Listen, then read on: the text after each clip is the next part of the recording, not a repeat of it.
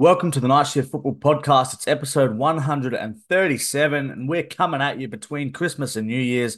I hope you two footed all your nephews and won every aerial duel against your elderly nan in the backyard kickabout. It's been a struggle, but we've managed to find a little time slot to sit down and record this week. Uh, no Tommy, he's having a well earned break, but Cooper is here so we can break down a night shift derby that was played between Liverpool and Arsenal, plus a bunch of other games. How you doing, man? Good, Sammy. Good. It's a bit of bit of late afternoon shift football this week. It's it's very different. Yeah, we are. Of course, we're recording on a Tuesday after uh, Wednesday afternoon. I'm losing track of the days as you always do this time of year. On a Wednesday afternoon, we didn't want to do the late night one this week because we're off to Melbourne tomorrow, aren't we? We are. Uh, yeah, Adelaide nice, away. Nice early start in the car. Well, Melbourne away, Adelaide away trip. Yep, big one for us. Adelaide away. I do that every week. Ridiculous. See, my brain's not working. Uh, Melbourne away. Yeah, can't wait.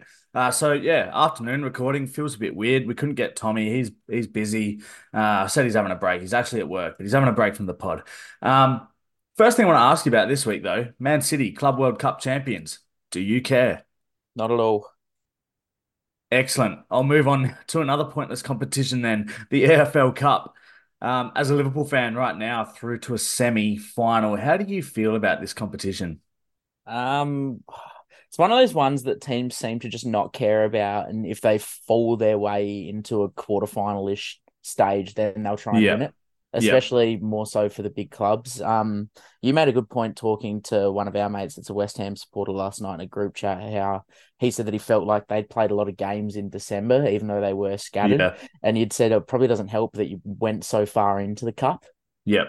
Um, it's we mentioned it earlier in the season, I think, but it's one of those competitions where like you either you either want to get all the way and win it or you want to go out early. Like I'd rather go out early than get through to this quarterfinal semi stage and then lose it. Um, we've got in the semi-finals coming up in January, Middlesbrough, Chelsea, and Liverpool, Fulham. And to make it worse, they are both uh, they're two-legged semi-finals still in this competition. What the hell? Yeah, it's so grim. I don't even watch one of one even even want to watch one of them rather, let alone two of them. Um, but I think it's I just wonder if we get to a point in this competition where it's like the big clubs start going, okay, it's probably a piece of silverware we should have a crack at when City go out. Obviously, Newcastle got rid of City in the round before this, and then you would have thought going into this that Newcastle, Chelsea, Liverpool, and even potentially West Ham all thought they were a good opportunity of some some early season silverware. Yeah, where do you fall on the? Um, I've heard some people make the argument that like the League Cup can be a kind of a starting point for you if you're, you know, like Man City when they were coming through and they eventually got their League Cup was like one of their first ones, and then they were able to use that as a stepping stone. What do you? Is that a valid argument for trying to win this competition if you're a if you're a Chelsea right now, or if you were a like, is it something that maybe Man United should look to go out and win next season or something like that? Can it can it help? Didn't they won it last season? Didn't they, Man United? Um, you're testing me here. Um, they, they, they may have. Um, I can't even remember anymore.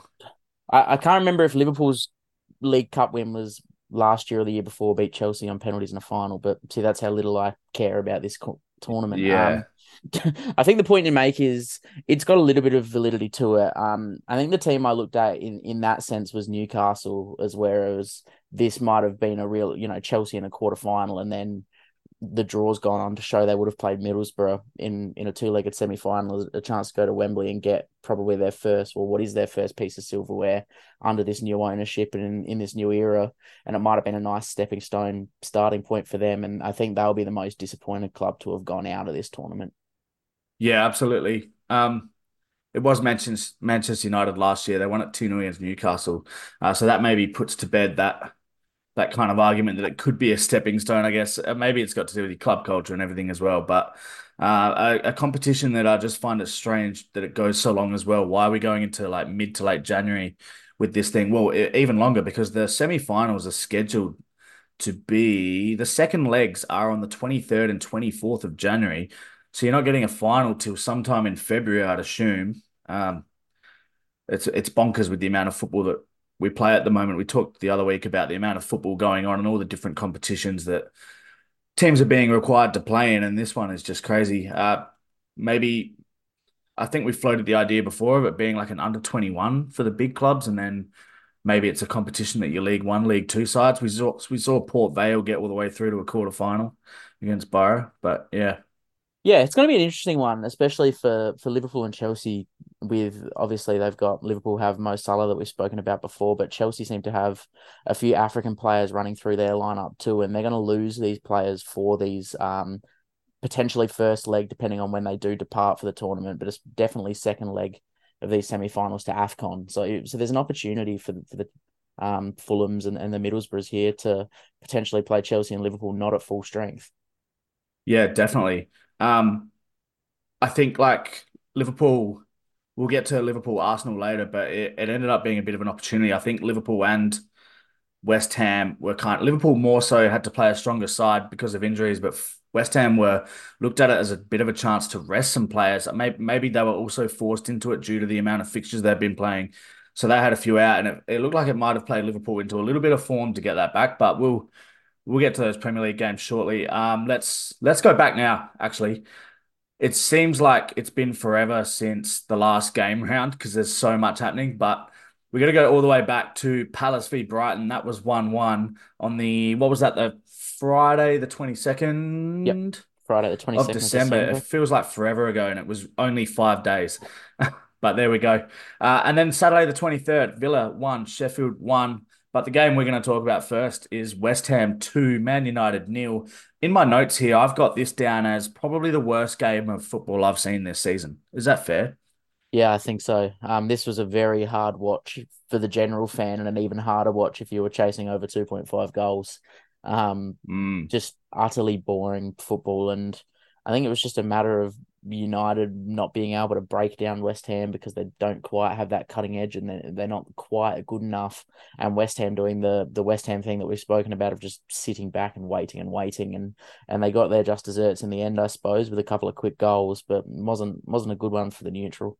Yeah, I remember. I can't remember if it was you or someone else shared in a group chat a stat about the number of goals scored in the early kickoffs on the Saturday night this season and they were pretty low numbers. Not that you need goals for it to be exciting football, but this was this didn't look like either team were going to score, and it looked like both like FA Cup final vibes where both teams are kind of too scared to let the other score, and they're both desperately looking for a result. In the end, just United just not enough hunger or desire to win it, and Jarrod Bowen pops up having the season of his life, and who got the second one? Kudus, your mate.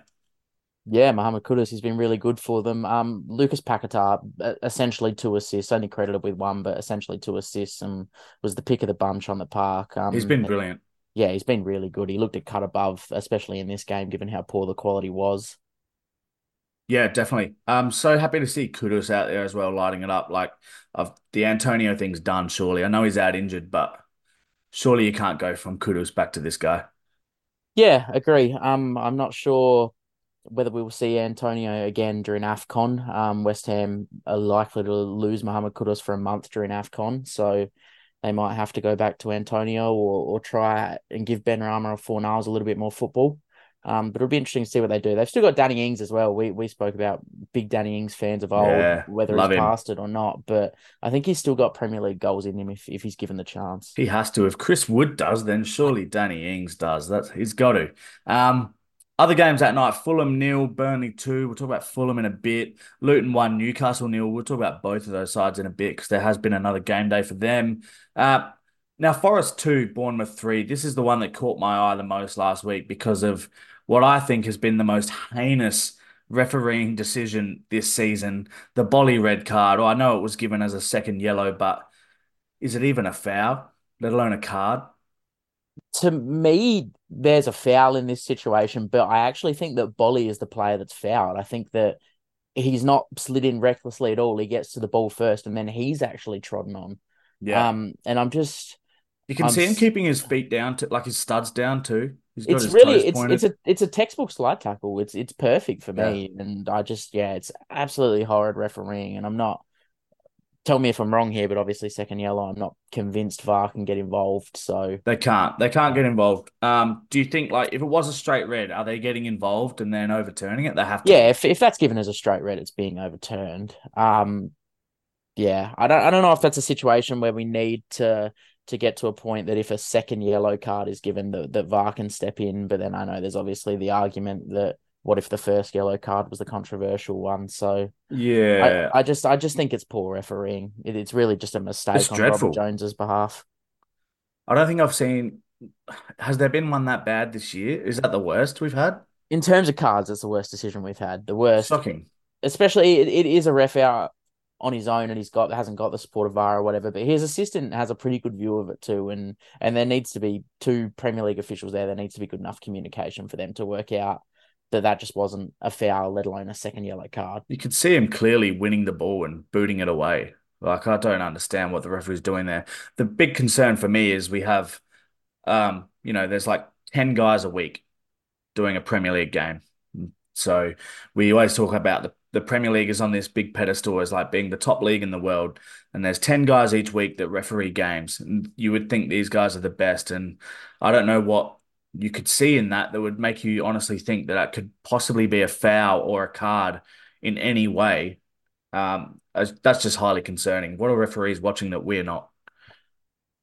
Yeah, I'm not sure. Outside of the refereeing decision, this was a good game of football. It was a Um, great game. our boy Dom Solanke, one of one of two players to have scored four goals in the Premier League since our last recording, and the other man is also in this game. Chris Wood got himself a goal in this one. Also got himself a goal and an assist for Elanga.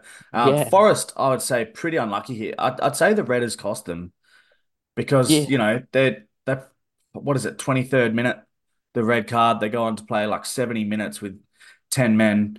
Uh, they do go one 0 up at the start of the second half. They're still uh, the goals they concede are just just their defending is just not quite up to scratch and not good enough. But they've shown that they can create enough on the counter. But Dom Solanke is just in the form of his life, and this Bournemouth side are in in pretty hot form as well. So Yeah, I think they've been pretty good. Um, Forest will be disappointed though. They're going to see this as at least a point dropped in, in this situation, given they were competitive for the entire game at home with ten men for a majority. yeah, definitely. Um, Spurs two, Everton one.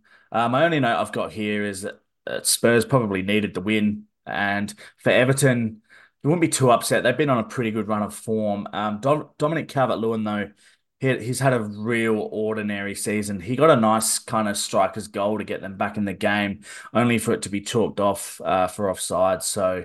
Uh, it was just a nice little break in the line, finishing across the keeper. But he's had a honking season. He probably needed that one. They did get back in the game later, but uh, job done for Spurs. Pretty professional again. Yeah, agree. I think Everton missed Abdoulaye Doucouré. We've spoken on this pod Yeah. how important he's been, not just to Everton, but to Dom Calvert Lewin as well this season. Um, and Spurs will just be they'll be rubbing their hands together with the form that Richarlison's got in, got himself into. Um, another goal in this game. Um, and all me- all three members of their front three with score involvement. So Ange is going to be smiling ear to ear seeing that. Absolutely. All right, let's get to the big one here. A night shift derby. We only have it's only us two that have night shift derbies now, with Leeds getting relegated. Thank fuck. Um, a top of the table clash too, which is which is exciting. It's not City involved. It's Arsenal. It's Liverpool. Um, a one-all draw at Anfield. I went into this. I don't know about you, but I went into this kind of with the. If you listen, anyone listens to our red editions about Adelaide United, we often go into a game just saying just don't lose, and that's the way I went into this one at Anfield. I thought if Arsenal can go there and not lose, uh, job done. They rode their luck at times, but I uh, they they were worth their point at some at some stages. What do you? What were your thoughts on this game? Yeah, I don't think either team um are going to feel hard done by by the draw. Um, both had their chances. Obviously, that the one that stands out is that Liverpool four or five on The one at the end, where where the Arsenal supporters of the universe are pretending like Declan Rice actually had Um, any effect on that play whatsoever. I'm actually I'm all for this. I'm all in on this. I sent a meme to you last night. I think it was like an Adidas. I was not even a meme. It's just someone doing one of those inspirational quotes, and it's a wall of Liverpool players running at Declan Rice, and I'm all for it. Let's pretend that Declan Rice did some heroic Maldini-esque defending that saved the day. um, yeah, I don't know if you saw the the Arsenal Insta or the the Gunners, which is the like the official supporters Twitter account uh for Arsenal on Twitter, and it's like Declan Rice, thank you, is Yeah. the still image of it, and then um the Liverpool alternative of this account posted Nelson Semedo, thank you, with a still image of Nelson Semedo 15 meters behind Raheem Sterling deciding not to square a ball to to his Yeah. teammate. Um, It's a similar equivalent. Yeah. Yeah, I think Liverpool will be slightly disappointed. I think when you're in a title race and you're playing top of the table clashes, knowing that you'll get you'll get two cracks at Arsenal this season. You want three points out of the one at Anfield. So I think Arsenal Yeah. are gonna they're gonna be going away with this going, yeah, we're pretty happy with the point here and we'll we'll try and pick three up against them at the Emirates. Yeah, absolutely. Um, I think in terms of the head to head matchup for the season, Arsenal will now feel like they have the advantage. Um, I think the the bigger moment in this game that has obviously been spoken about was the Martin Odegaard handball. Yeah. Um, so early in the game, though, I think Liverpool will feel hard done by that they didn't have a penalty there, and, and I believe they probably should have. Um, but you know, Too early like- to say whether it's cost a result or not. well, not only too early, but no one knows if you know Mo Salah's going to step up and, and score the penalty. We don't know what the outcome of that is, so you can you can be bitter that the penalty wasn't given, but you, you can't say that that's what's cost Liverpool this game when when we've burnt the chances that we had in the second half. Are we in agreement that it is a pen? Yeah, I think. Well, I mean, I am. I'm not sure what your thoughts on it are. Yeah, I think it is a pen, but I am also still so unsure of what is and isn't constituting a handball, especially when we start adding words like deliberate in and stuff like that. And um, you know, we've talked about the frustration in the past of goals that get chalked off for innocuous touches to the hand. We saw the one that went against was it Livramento in the Champions League for Newcastle against PSG. We saw that given, but I think that's that's an example of it being I think horribly um, given, and this is one of it being given the opposite way. I think the best description I've actually heard of this, and this is a night shift sin because we cannot stand this guy. Uh, but Dermot Gallagher was Oh, asked about no. this one, and he, the way he said, he would say, "I will say my first reaction was that he has fallen and slipped, and his arm has touched the floor, which is what he Mm. thinks that the ref's initial reaction is. But he clearly does not. He slips. Does a slip negate an offense? No, it does not. Does he move his arm towards the ball? So supposedly the argument from VAR is this to not being a penalty is that Martin Odegaard makes his body smaller. So although his arm's in an unnatural position, his arm coming back towards his body is making his body smaller rather than extending the shape of his I f- body. I find that to be a, handball. A super Um, strange interpretation. Yeah, I think so too. But but Gallagher said here, but by making his body smaller, he actually traps the ball in between his hand and his body Yeah. and takes it away from Salah, who has by has definitely gone round the outside of Odegaard here. He's off balance Yeah. and, and he's round the outside of him and, and he's gonna have a look at goal. So I just I just think it's it's one of those ones where I think that officials are getting too technical and they need to just be able to realise that this guy is going pretty well clean through on goal if, if there isn't an offence in the way. So it needs to be a penalty. Yeah, uh, that's that's not a bad point actually. Like I feel like with so many of these handballs, we're getting bogged down in technicalities, but I think so much of the time, especially as fans, when you're watching, you get a feeling straight away for like, oh, that's like that's a pen, or oh no, you can't give that. And why don't we just go with that vibe? I'm I'm calling for vibe-based handball penalty checks. Well, I, th- I think you just you know, and this is this is going to be jumping ahead, but last night in the the Liverpool Burnley game, Cody Gakpo scored a goal and it was disallowed because Darwin Nunez had fouled a Burnley defender inside the box during the build up. yeah, Um, and and what's happened is you can see on the replay, you can actually see that there is very very minimal, possibly even no contact from Nunez onto the defender. The defender just miskicks the ball, slips over, falls to Gakpo who scores, and the defender gets up, turns around, sees the ball in the air, and just puts his head in his hands because he just knows that he's fucked up. yeah, And during the halftime show, Michael Owen and Paul Scholes are talking about it, and they say this defender's reaction is a dead giveaway that he wasn't fouled in this situation. Because Yeah. if he was fouled and he'd seen a goal given, he would have been running to the referee going, I was fouled, I was fouled, I was fouled. But he put his head in his hands because he knew he fucked up. But we can see those things, and that vibe is there from the players. But we're going on VAR on cameras and trying to see if there's a tiny, tiny, tiny little flick of a boot Yeah. to a shirt that brings a guy down. It's real like uh, we spend so much time. I guess that's the way refereeing is, the, looking at the little intricacies and technicalities of contact and how it's made and things like that. But it feels like the handball, I feel like we just have it so complicated. We could make it so easy if you just vibe it, you know. I feel like we'd all just get it right most of the time, or let fans in the stadium vote. I don't know. Let's come up with something. Um, other than that, though, I don't, we spent a bit of time on the refereeing there, but this was actually a really good game of football with two type, two sides that were genuinely, uh, mostly defensively solid, but also still going out to try and score goals and attack, which is the way we want to see it played. I think that's the way both these teams do want to play most of the time. Um, Tsimikas went down. Uh, he's gone. Him and Robertson both injured now. What are Liverpool's plans at left back? And do you agree with all the nut jobs saying that Bukayo Saka should have been sent off for this? Nah, this isn't this isn't a sending off offence. I think this is another one we're talking about that would have been a stupid decision from an official if he'd given it. I think it's just people getting caught up in the moment of a, a, game that they feel that Liverpool should have won, and they're and they're looking for a reason that they didn't that that isn't necessarily with the chances that were missed on the park. Um, for Liverpool, Joe Gomez is such an underrated player to have because he can play across any of the three slots in the back four. Obviously, he's not a first choice defender in any of those slots for us, but he's just he's such an effort player and he works so hard and, and he's so quality across those three spots. And and he was excellent for Liverpool at left back last night against Burnley. So so I think he will be well good enough to do a job for them until Robertson's available. Who was that? Sorry, I missed that. Who... Joe Gomez. Oh, Joe Gomez. Yeah pretty versatile. He's the the Liverpool Tomiyasu. I think I called him the other week on the pod. Can play left, right, or center across that back four.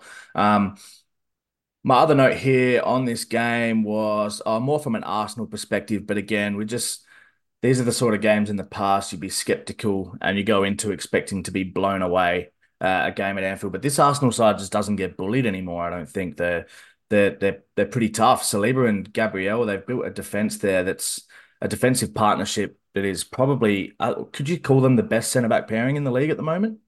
Is that too yeah, far? I think I think they're close to it. Um, I think there's a there's obviously a couple good ones. We've spoken about how skeptical we are about how actually genuinely solid City are at the back, and then in terms of I mean you've got Liverpool with Van Dijk and Konate, but Konate isn't consistently enough on the pitch yep. to rival this Arsenal centre back combo. And I think you know it looked like at the start of the year that Arteta had potentially gone away from it a little bit, but they've yeah. come back to it, and it's it's been very good.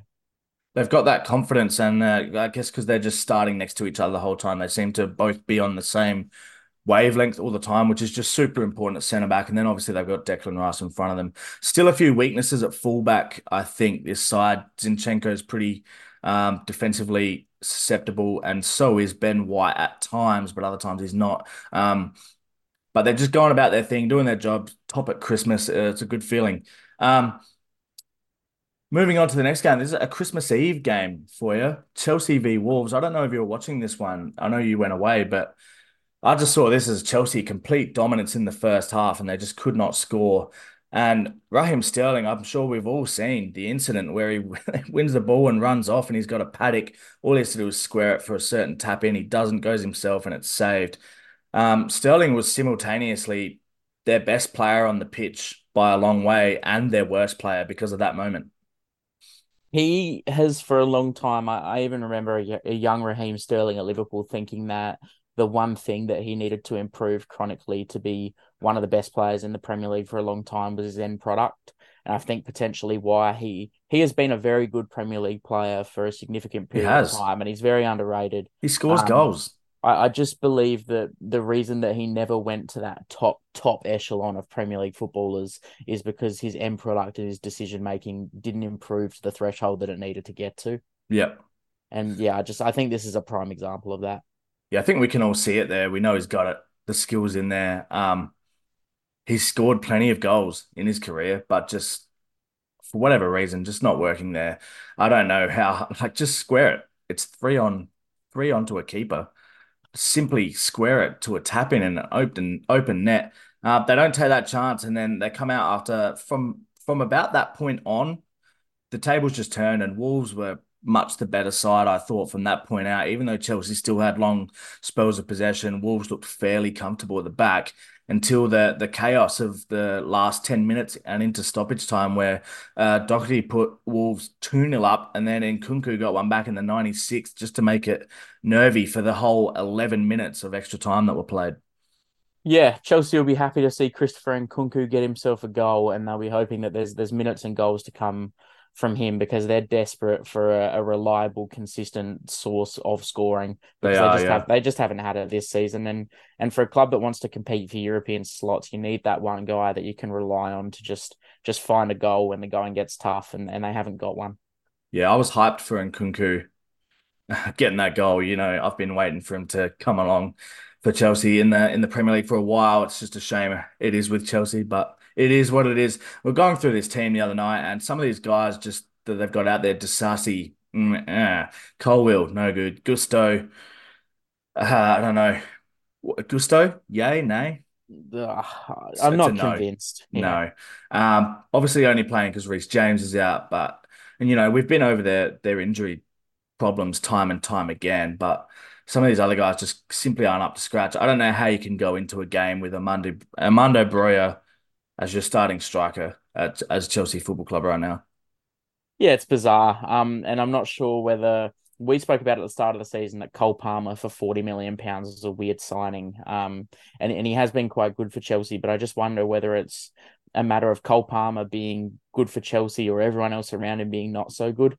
And whether mm. essentially once they start, if they if this team clicks and they do get going and, and they bring in a couple better players and and Nkunku's fit and, and everyone they have is fit, once they get rolling, is Palmer going to get lost in that, and we're gonna we're gonna see how bad Chelsea really were throughout this period? Yeah, mate. I don't know. I think Palmer's got it. He's got it in there. His decision making sometimes a bit rash, and he's he's trying to do a bit too much at times. I don't know if that's because of the players that are out on the park with him. And you look at the rest of that midfield and stuff. Um, Gallagher has. I don't know what the deal is with Conor Gallagher because he was excellent for Palace last season. I was a big fan, and he just has looked shocking. Yeah, well, this guy was touted to be leaving Chelsea in the summer. They they didn't want him. They didn't feel they needed him, and now he's come in and worn the armband for a majority of the season. Yeah. So, yeah, I'm not convinced that he's up to the level of being a, a top four to six Premier League midfielder. And Chelsea might not be there now, but that's where they're trying to go. And yeah, and he's he's probably not the guy for the job. Yeah. Um. Overall, I think they're just their own worst enemies in this game because Wolves were Wolves could have been long gone in that first half if they just if Chelsea had just taken their chances. Some of the chances that Sterling put a couple on a platter for Nicolas Jackson, and he, for whatever reason, is a professional footballer who would rather try and control the ball with the outside of his right foot coming across him than just use his left, just to simply take a touch or hit a ball. I don't I don't quite get it. There was another chance he had um, on his left foot where he just had to shoot, had the the whole goal there with just the keeper, and he decided to cut back and he he messed it up. He got tackled and I don't know. I don't think this guy's all that good, to be honest. No, I'm not not convinced he's the quality that Chelsea are looking for either. Um, that's all I've got for Chelsea. I just want to add, we are at the um, Adelaide United game last Friday night against Newcastle. We'll record a red edition about that. Um, I was talking to a Chelsea fan, a friend of ours, who said um, he tuned into the pod once and he listened to 10 minutes and then he decided that it wasn't going to be a pod for him because um, you're a Liverpool fan, I'm an Arsenal fan, and Tom's a Leeds fan. So, uh, what what are we going to say about Chelsea that's good? Um, and at the moment, my counter argument would be, what what are we meant to say about Chelsea that is good at the moment? We can't. Yeah. You know, there's nothing to pump up about him. We'll see if what it, happens when they get if, these players back any club in this league wants to give me positive things to say about them, I was saying, except maybe Luton. But Chelsea have just Chelsea haven't provided us with that opportunity. Well, trust me, we'll give them the credit when they earn it, but at the moment they they are not giving us the chance to to give it to them. All right, let's get into the post Christmas games, the Boxing Day fixtures. There were some crackers. It was a great night of football. I'm pretty tired. I stayed up all night watching these. Um, Newcastle won, Forest three. Forest, I don't think we're good. They no. were not good. Uh, Newcastle just playing this ridiculously high line, but they, but with no one moving, like they're just kind of set up really high up the pitch. There's no one pressuring Forest defenders. They've got the ball at their feet, and that just allowed them to crack in behind. I, it baffles me because when you consider how dangerous um, Elanga looked on the counter attack in the first half, that they would just sit that high. And in the end, it wasn't even Elanga that caused the problems in the second half. It was Chris Wood. Yeah, it was Chris Wood. Um, Newcastle are going to be so disappointed with this. Um, they went one 0 up pretty early, twenty three minutes in through an Isak penalty. In but control. They, yeah, they they dominated up until this point, and and once this goal went in, I think we thought it was going to be cruise control to the ninety. They'd get maybe yeah. two or three, and and Forest wouldn't give them too much to worry about. Um, and and you said watching live that the only enemy that Newcastle could have during this one was themselves, and that's exactly what occurred. Um, props to Chris Wood for finishing the way he did. He scored yeah, scored brilliant. three goals, and there was two really good finishes in there, especially that second goal. He took the such a well played advantage from Chris Kavanagh. Um, we'll give him a little bit of credit there. We'll rag on refs as much as we can, but this goal only happened because he made the decision to not give the foul at the time. Yep. Um, but no, a really good goal, couple of really good finishes. But Newcastle are going to be bitterly disappointed with this one. They will be. And it just adds on to a bad week for them as well, going away to Luton and losing 1 0. Uh, they're just racking up poor results at the moment. Uh, how far have they slid now? They've slid down to eighth, which I'd say they'd be pretty disappointed with given given the way they started and how things were looking. Yeah, so Newcastle down to eighth. Um, their recent results so poor. They've lost one 0 to Luton. They had a three one loss to to Nottingham Forest. They three 0 loss to Everton. Four one loss to Spurs um, who were a bit, little bit injury riddled at the time, and they've only had the one win in there in the last five, which they they dealt with Fulham pretty easily. Um, but a little bit of pressure may be building on Eddie Howe. A little bit of conversation around that. They've they've lost four of their last five games, three points from a possible fifteen. Um, and they now have Liverpool at Anfield, City at St James's Park, and Villa at Villa Park to come in the next three games. Um, there's three losable games there for this side, and who knows? We could be talking one of their last one of their last eight by the end of this run of fixtures. Yeah, definitely. Um, they've just got to find. He's got to find a way to figure something out now and find a bit of a plan B slash plan C because it's just not working. I was listening to the the punditry after the game last night. They had Les Ferdinand on. Les Ferdinand saying they probably would be winning these these games like the Luton and the Forest game at home he thinks it comes down to them being knocked out of Europe completely and just having a bit of a psychological kick to the head, um, just of the the mental effects on this squad. Having you know they built up Europe so much, it's what they were they were gunning for last season. They got it. They came in, they had a crack at the Champions League and got knocked out. I I think it's clutching at straws a little bit, but it could maybe have an effect.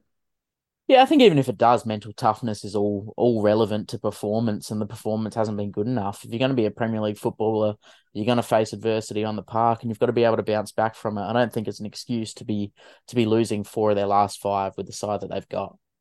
Yeah, absolutely. Uh, for Forest, I, I can't have we talked about Forest really, but much needed win for them. They were on a huge slide. I talked about them being unlucky against Bournemouth and they've just been on a wild run of just just dropping games. 10 losses now. They've only had the four wins. This is a big result. I know Everton are still to play, but Everton have got City this round. Um, and Luton have a game in hand on Forest as well. They can both jump them, which would put Forest in 18th in the relegation zone. But they, they just desperately needed that three points to arrest that slide. Yeah, no. Um, like you said, their position on the table is is a little bit worrying, but they're balancing and, and they might be okay. Absolutely. Uh, Bournemouth three, Fulham nil. This game actually wasn't too bad. I remember we were looking at the fixtures and there's a lot of there was a lot of grumblings going on about Bournemouth, Fulham, and Luton v Sheffield as the two 1.30 a.m. kickoffs here in here in God's country. 1.30 a.m. Boxing Day fixtures. Um, but I was looking forward to this Bournemouth Fulham game. Fulham, you know, had that little green patch there where they scored 10 goals in a week and then they haven't scored a goal since. And Bournemouth are just, they're actually genuinely good to watch right now. And they were good to watch again overnight. Um, our man Solanke got another one from the penalty spot. Sinisterra on loan from Leeds got a nice goal. And uh, the first goal was probably the pick of the bunch. Not a great finish by Justin Kluivert, but the assist from Alex Scott was excellent. Yeah, um, our boy we spoke about his fall from grace, Justin Kluivert at Bournemouth, but maybe it's the place to be right now for attackers that are looking to rejuvenate their career a little bit because it seems to be going on for for Dom Solanke and maybe a little bit for Luis Sinisterra as well. Um, mm. yeah, like you said, they've been good. Um, I think my disappointment for the the one thirty fixtures was that there was two games between four teams you'd probably consider bottom half teams in this league on a day where growing up, we we used to have ten Premier League fixtures on Boxing Day. Every yeah. single team used to play on Boxing Day, and and now it's split across three days, and it's re- just almost like a regular midweek fixture, which we get enough of anyway. With the amount, yeah. like we spoke about last week, the amount of football that's played around the world now. We get these midweek fixtures where we get two, three day runs of of games. It was almost like you were at the halfway point of the season, like on the the 38th round, how every team plays at the same time. We got Boxing Day, we were at the halfway point of the season virtually, and everyone was playing at the same time too. And, I, and I'm not sure if it's the nostalgia merchant in me or not, but I think it's pretty disappointing that we've gone away from that. Yeah. Um, does it go into? I feel like after this round, it goes into a No, it just goes straight into another whole bunch of games. I feel like there's an FA Cup round coming up somewhere in between. I've got a feeling it's the the the weekend of the what would it be like the seventh or eighth of January, something like that. There's an FA Cup round, so they're just stringing out all these games. It made it. We were trying to work out when to record this week because just simply trying to cover last week's games, and then this week we had the Boxing Day games, and then there's more to come. The games obviously we won't cover. There's Brentford Wolves, Chelsea Palace, Everton City, which will be a cracker. That's Thursday morning. Uh, and then Friday morning, Brighton, Spurs, and Arsenal, West Ham, I think would be a great game as well. But it would have been awesome just to have this feast of football on the one night, a big blockbuster Boxing Day all nighter would have been excellent. Um, what where are we at with Fulham? Are they just they just had that one good week and they're just still? I guess they're just shit, aren't they? Yeah, I think they just potentially had a little bit of a purple patch, and now they're just Fulham being mm. Fulham, I think they're not they're not bad enough to worry about relegation. I don't think, but I don't think not, so. No, not going to trouble anyone in terms of climbing into the ten. No, it just seems bizarre that they could score ten goals in two games. They're just one of those football teams that I won't be watching much from here on out because they will have no relevance to to a European fight, but then yeah. probably also no relevance to a relegation battle. So a lot of their games are going to be potential dead rubbers. You might have to watch them twice when they play Liverpool in those League Cup semi-finals. Nice six a.m. wake up for those. Um, Sheffield two, Luton three. Luton, uh, we we probably need to give them some credit here. They've knocked off Newcastle at home. Now they got two wins in a row. They beat Sheffield. I don't know if you've seen the highlights of this game or watched any of it, but they got a lot of luck. They did get a lot of luck, but the point I want to make with Luton is I think they are doing so many things right that they they're doing the things that they can control right. And what I mean is they have such little quality in this squad. I, I, I mean, no disrespect to Luton. I'm sure you do because you hate them for no reason. But they have such little quality in this squad, but they're just playing with such a massive desire and hunger that keeps them in games where they're not getting, they're not really getting blown away. They're pushing, they've pushed City, they've pushed Arsenal, they've pushed Liverpool, and now they're getting results against teams down below them uh, and they're, they're, just climbing just a little, getting a bit of a gap between them and Burnley now, and putting themselves in the mix with Everton and Forest and Palace. Yeah, um, I think the credit I have for Luton is that this is a relegation caliber squad. This is a 19th to 20th caliber squad, but Absolutely. they're willing to do what they need to do to stay in the Premier League, and because essentially they are playing like they want to be in this league, and a lot of teams come up and don't. There's a lot of teams that come up and will fly back down because they're not willing to do that gritty dog work game in game out and yeah. and and just try and hang around. Um that's what Luton have done in these games against Newcastle and, and, and even in Sheffield is if you and we saw it last night Burnley Burnley nearly pulled it off against Liverpool they had a couple of opportunities to to equalize that didn't fall their way but you get them by hanging around in games and that's what these poorer sides have to do. They have to make sure that they're not out of these games by the 30th minute because it's a surefire way to go back down to the championship.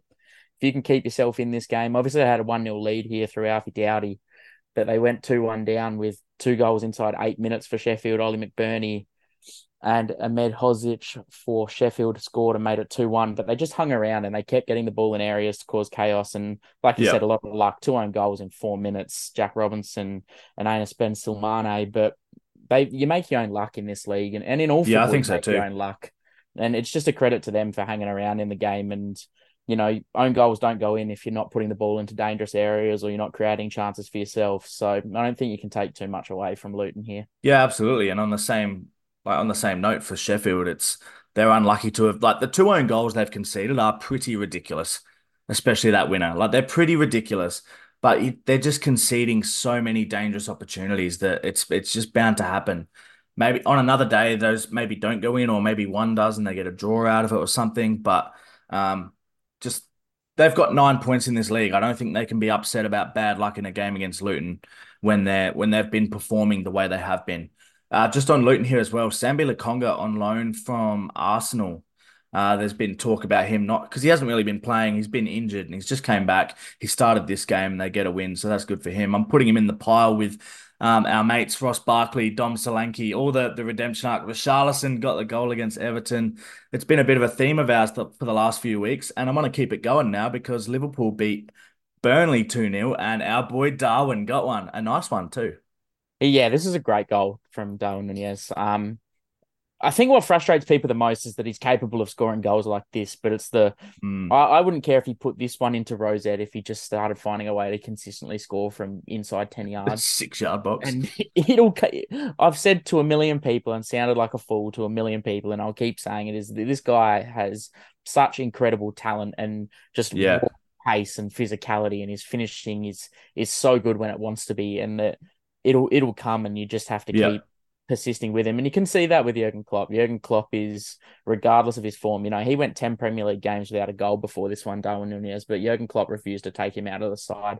And I think obviously went to the bench for our last game and Cody Gakpo started. And for as good as Cody Gakpo was, Liverpool are just better when there's chaos going forward. And I think they've been like that for six or seven years now under Jurgen Klopp is that when they've got the chaotic pace with it used to be Sadio Mane and, and now with Darwin Nunez, when they can really stretch teams and and get at them on the counter or with pace is when they're the best.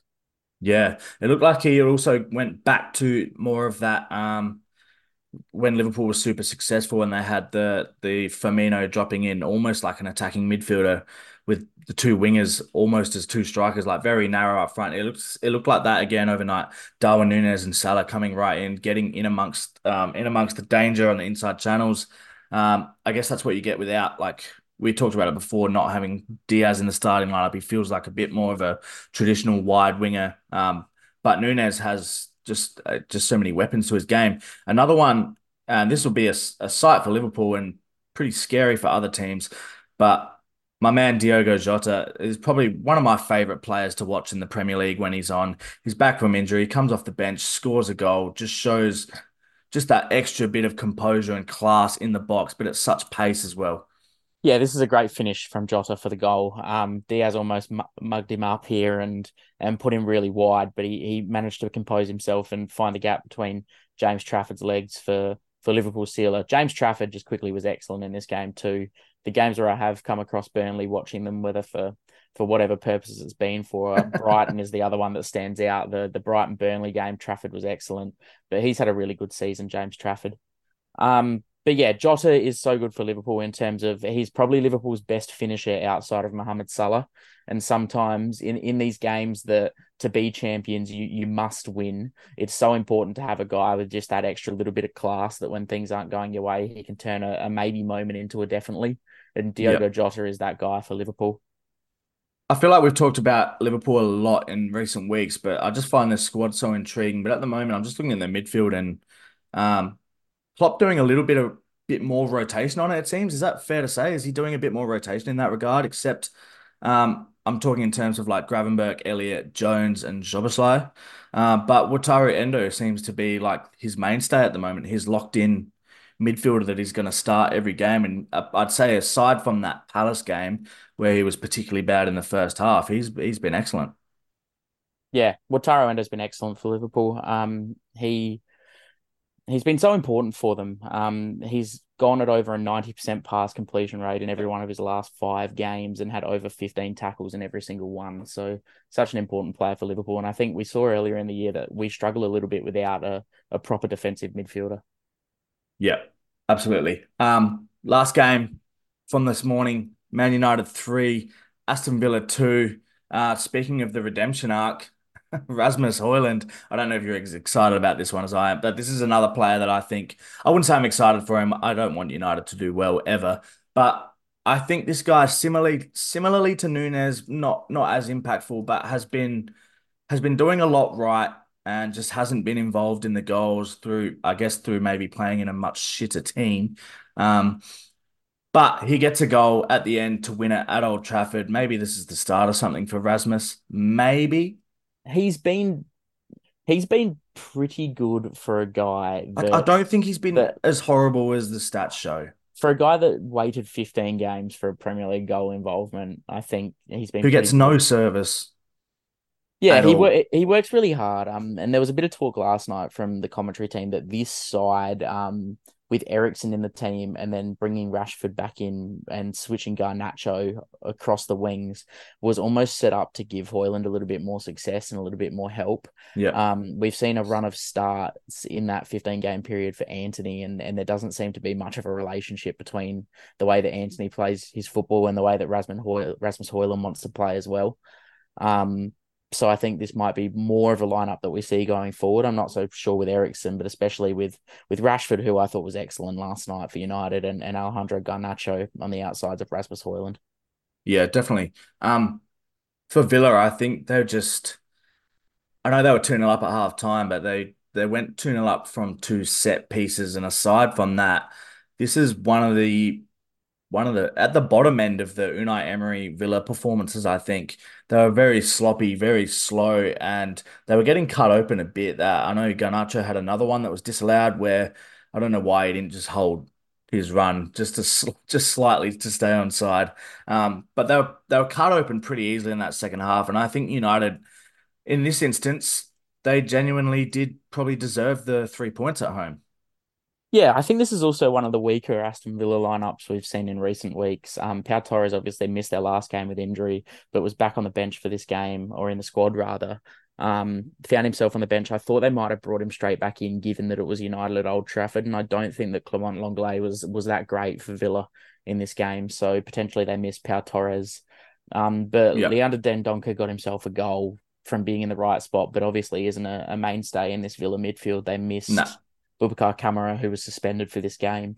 But then Jacob Ramsey starts in place of Moussa Diaby. And I know Moussa Diaby's been a touch out of form, but I thought they were really good the other week against City in that win and, in a couple games they've had where they've started with all three of Diaby, Bailey, and Watkins. Yeah. And I just thought we might see that. And, and instead they went with just Bailey and, and Ramsey.